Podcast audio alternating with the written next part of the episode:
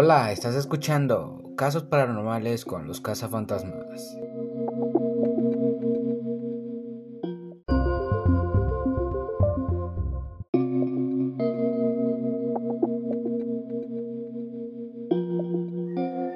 Y el día de hoy les contaré sobre un caso que se está haciendo muy popular y que hasta Dross lo ha comentado.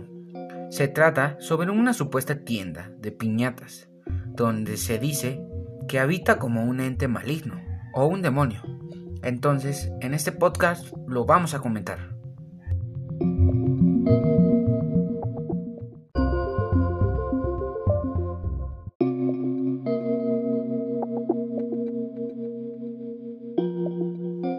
Mario Lara es un empresario mexicano decidió rentar un pequeño local donde pudiera vender sus piñatas y artículos para fiestas, por lo cual él no sabía qué había pasado antes en ese local.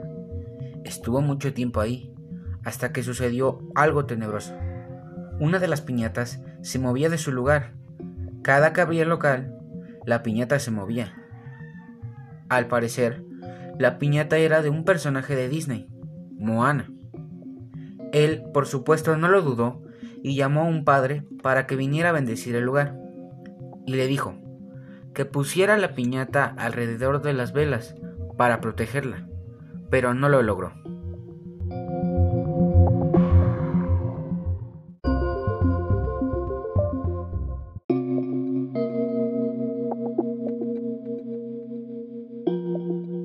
Hubo videos donde él comentaba que se habían caído a las baldosas de la pared.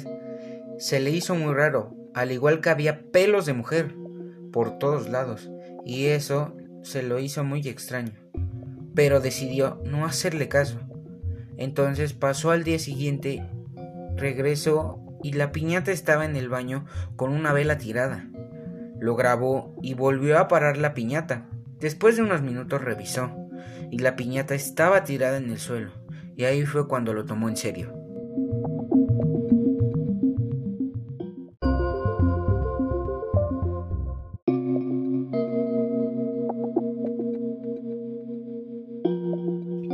Hubo un video donde una trabajadora acomodaba los dulces y de repente le aventaron unos platos y salió corriendo.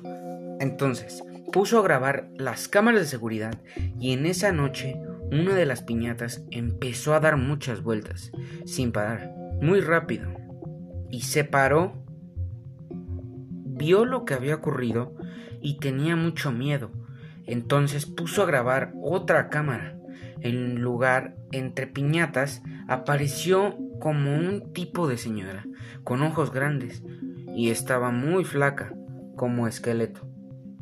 Vio lo que pasó y salió corriendo al local a ver lo que había ocurrido, y no encontró nada, hasta que llegó a la parte de atrás y volteó hacia arriba, y vio lo que salió de las piñatas. Era un tipo de ente muy flaco o flaca, Salió corriendo y al día siguiente volvió y no encontró nada raro.